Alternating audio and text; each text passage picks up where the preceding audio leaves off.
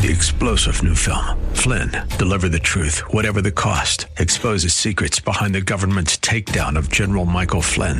Flynn knew what the intel world had been up to. He ordered the first audit of the use of contractors. This set off alarm bells. He told the truth. He was the most dangerous person for Donald Trump to hire. They had to get rid of Flynn. Flynn, deliver the truth, whatever the cost. Available now. Watch it today. Go to salemnow.com. Salemnow.com. W262CP, Bayonet Point, WTBN, Pinellas Park. Portions of this hour have been pre recorded for broadcast at this time. Up next is Verse by Verse, sponsored by Verse by Verse Ministries.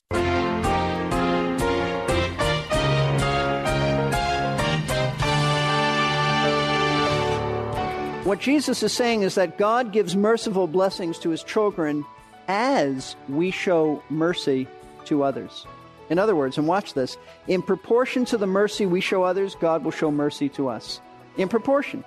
He's already been merciful to us in salvation. That's not the issue. But for his children, he measures out mercy to you in proportion to how merciful you are to others. Do you get that? You are listening to Verse by Verse, a radio program that seeks to reveal the powerful and practical truths of God's Word by making certain that the message of the Word is clearly explained. Steve Kreloff is our teacher today, and while serving as the pastor of Lakeside Community Chapel in Clearwater, Florida, Steve has had the privilege of strengthening believers from all walks of life through his teaching ministry. We're glad that you have tuned in today. We are currently in a series of studies about Jesus' Sermon on the Mount. Today we will be finishing Pastor Steve's message on Matthew 5, verse 7 Blessed are the merciful, for they shall receive mercy. Let's join the study now. Now, we're not going to deal with the whole passage, but one of the primary truths that our Lord is teaching here is He is revealing the practical ways that, that people during the tribulation extended mercy to those who were hurting. And so it's a valid application for us. In these verses, Jesus speaks of some very tangible acts of mercy. He speaks of feeding the hungry, of clothing the naked, visiting the sick and imprisoned. In other words, anytime you can meet someone's physical needs motivated by by love for Christ and his love for you and Christ's glory, you're being merciful anytime.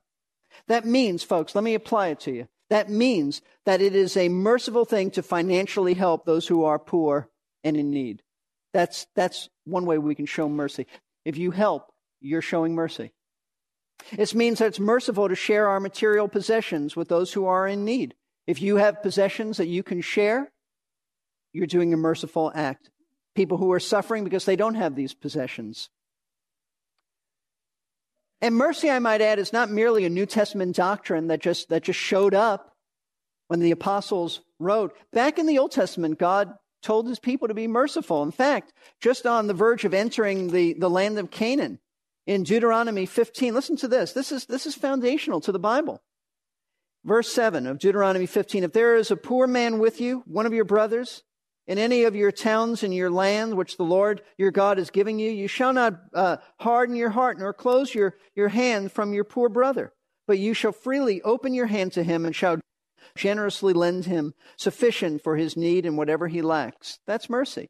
God's heart is a heart of compassion. God's heart is a heart of compassion. But notice, if you look back at Matthew 25, Jesus not only spelled out how we can show people mercy in their physical needs, he went beyond that. And he spoke about emotional and social needs that we can, we can meet. He spoke about visiting those who are ill. He spoke about visiting the sick, the imprisoned. How do we apply this? Well, you could visit those who are ill, the hospital, their home, dropping by or phoning lonely people. Perhaps a visit to a nursing home to see someone who's old and, and probably somewhat forgotten. Maybe it means comforting someone who's grieving, and I don't mean counseling them. Too often we, we feel compelled to, to tell people, give them little sermons while they're going through grief. Don't do that. They need comforters, not counselors. They want a counselor, they'll go to a counselor. And counsel is another form of showing mercy, but that's not the point in comfort. Comforting someone who is grieving, or just encouraging someone who's down and and hurting. See, mercy takes on many shapes and, and many forms. You know, one of the greatest ways we can show mercy to people is by opening your home, being hospitable to someone who is lonely, having someone over for a meal, some, some fellowship, maybe just a phone call to ask somebody how they are. I, I, know often women do that. I think that's somewhat foreign to men, but the Bible teaches that that would be a valid application. But being merciful is, is not only ministering to someone in their physical needs, not only ministering to them in their emotional and social needs, there's a spiritual dimension to showing mercy. And it's this every time you forgive somebody who sins against you, you're showing mercy, just like God has forgiven you. In fact, that is precisely what the Apostle Paul told the Ephesians and the Colossians. Let me read this to you. Ephesians chapter 4, verse 32. If, you, if you're not there, you just, just mark, mark this down in your, on your um, notes. Ephesians 4, verse 32. Be kind to one another, Paul said, tenderhearted, forgiving each other, just as God in Christ has also forgiven you. What he's saying is, since God has forgiven you completely, the big word is magnanimously, then you're to forgive others like that. Well, somebody, they, they really did a horrible thing to me. Yeah, but you've done far more horrible things to God. Yeah, but they have a nasty attitude. Well, you, you have a nasty attitude, and you've had many nasty I mean, all of us. How dare we withhold forgiveness from somebody, feeling that um, we're so righteous? How dare they do? Listen, usually it's our pride that gets in the way. In fact, it's always our pride that gets in the way of not forgiving others. But we are to forgive. That's mercy because we've been shown mercy. Colossians, Paul even, ex- even expands on this in Colossians chapter 3, beginning at verse 12. Colossians 3, verse 12. He says, So as those who have been chosen of God, holy and beloved, put on a heart of compassion kindness, humility, gentleness, and patience, bearing with one another, and forgiving each other, whoever has a complaint against anyone, just as the Lord forgave you, so also should you.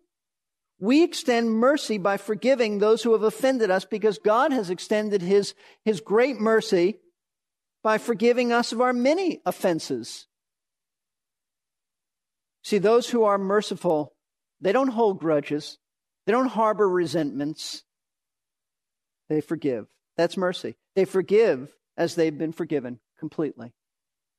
But the spiritual dimension of mercy goes also beyond forgiving others. It also involves being concerned enough for people's souls, eternal souls, to tell them the gospel of Christ, to share the truth of salvation and forgiveness. In other words, we're to love people enough to mercifully tell them how to, how to avoid eternal judgment.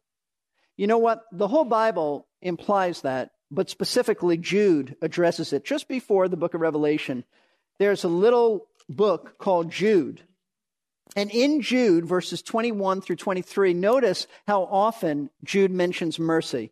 Verse 21 Keep yourselves, he says, in the love of God, waiting anxiously for the mercy of our Lord Jesus Christ to eternal life. So we are to await God's merciful return to deliver us out of this world and he says, have mercy on some who are doubting. Save others, snatching them out of the fire. And on some have mercy with fear, hating even the garment polluted by the flesh.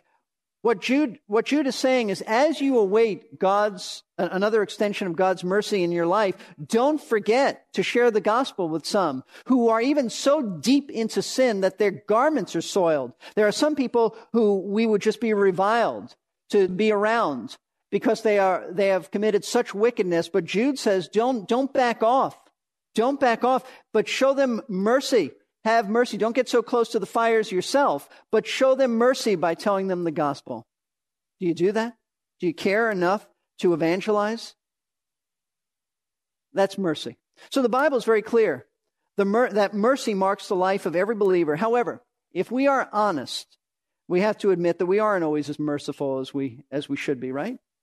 That's true. There are times when we're callous to the needs of others. There are times when we're too busy to stop and care, too insensitive, too thoughtless, too self-absorbed in our own, our own little world, our own needs to care about somebody else's needs. You know what? There's a parable written about that called the parable of the Good Samaritan that addresses this very need that we have to show mercy. And I think it also reveals why we're not as merciful as we should be and how to correct that sin. Let's look at Luke chapter 10. This is the famous parable of the Good Samaritan. Now, why did Jesus give this? Let me give you a background.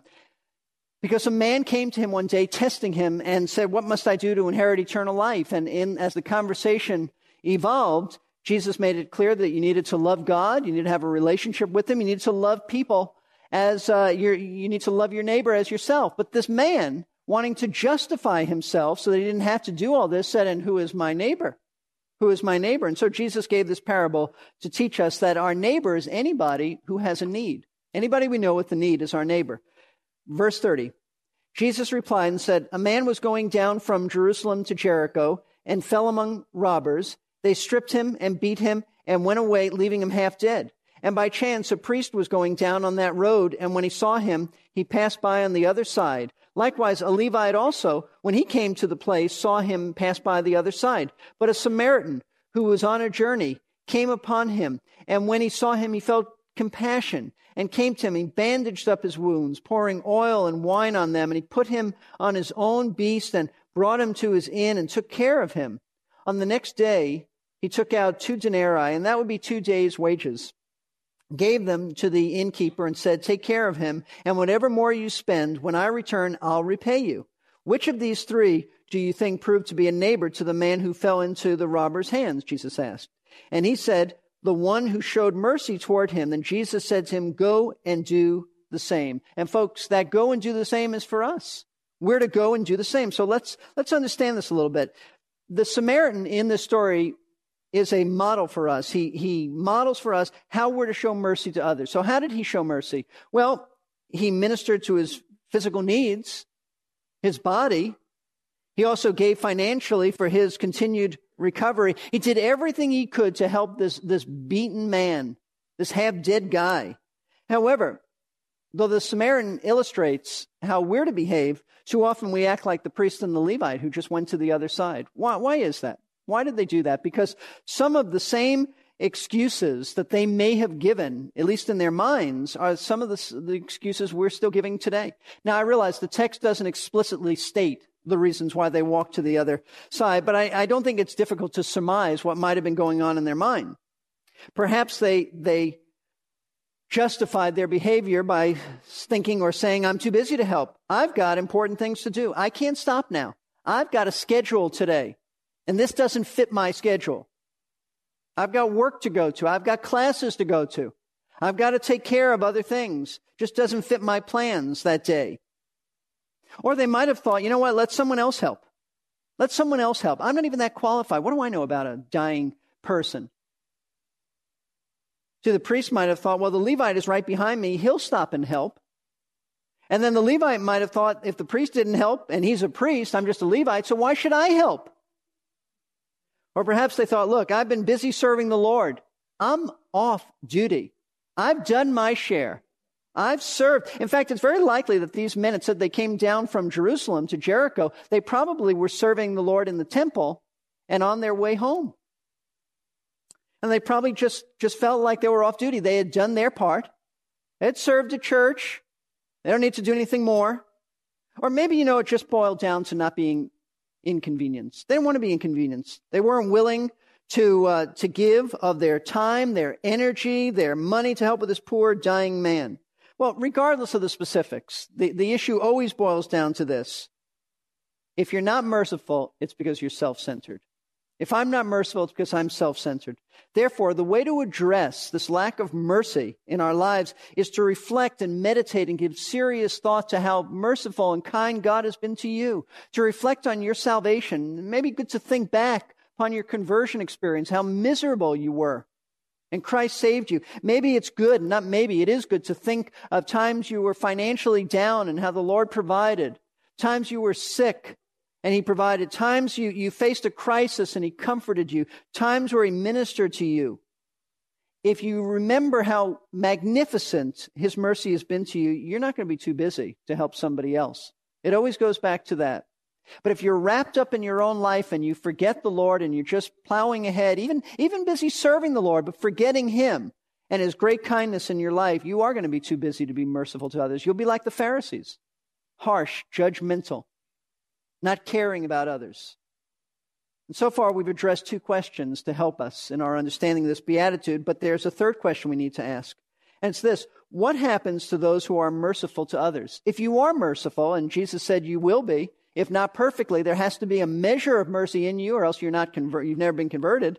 What happens to you if you're merciful? The last phrase of the Beatitude tells us the results of being merciful. Jesus said, Blessed are the merciful, for they, and it means they alone, shall receive mercy. Jesus said, Those who show mercy to others will receive mercy. Now, the question is, from whom? Whom do you get the mercy from?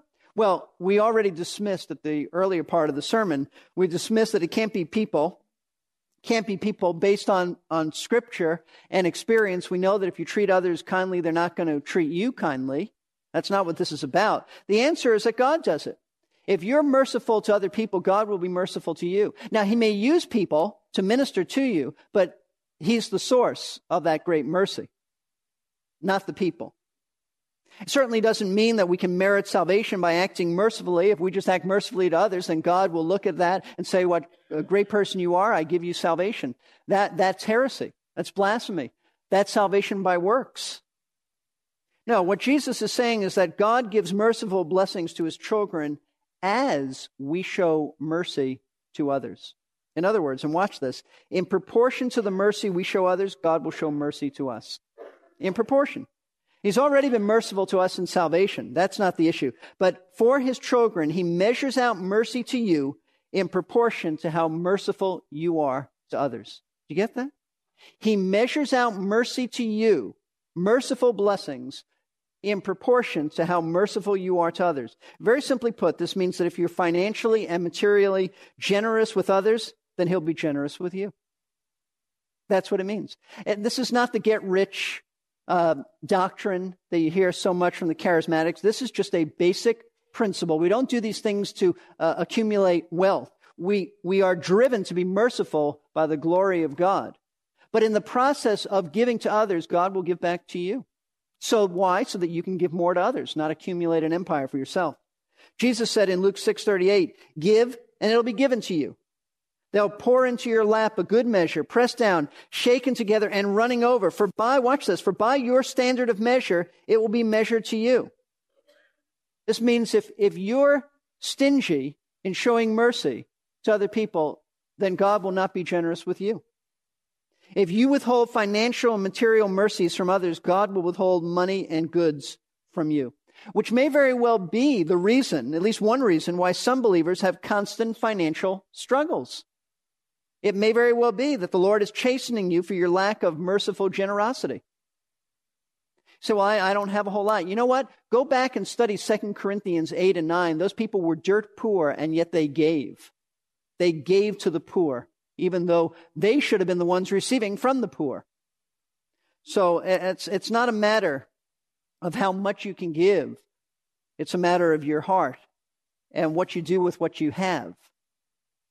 It also means that if you mercifully forgive others, then God will forgive you. Now, as a believer, the moment we come to Christ, He judicially forgives us, all of our sins, past, present, and future. But there is another type of forgiveness, a, a daily cleansing of uh, forgiveness, the forgiveness of joy, the forgiveness of fellowship, the forgiveness of walking with Him.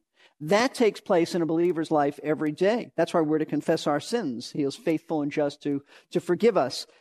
If you forgive others, God will continue to cleanse you and there will be joyful fellowship with you and with Him. But if you refuse to grant forgiveness, God will, with, will withhold that fellowship from you. You will not be forgiven by Him. You will be in sin and you will be out of fellowship. Why do I say that? Because Matthew chapter 6 is so clear about this. Matthew 6, and we'll, we'll study this more in depth when we get to it. This is, this is very, very important. Matthew chapter 6, verse 14 and then verse 15. Jesus said, For if you forgive others for their transgressions, remember, he's talking about believers. If you forgive them, your heavenly Father will also forgive you.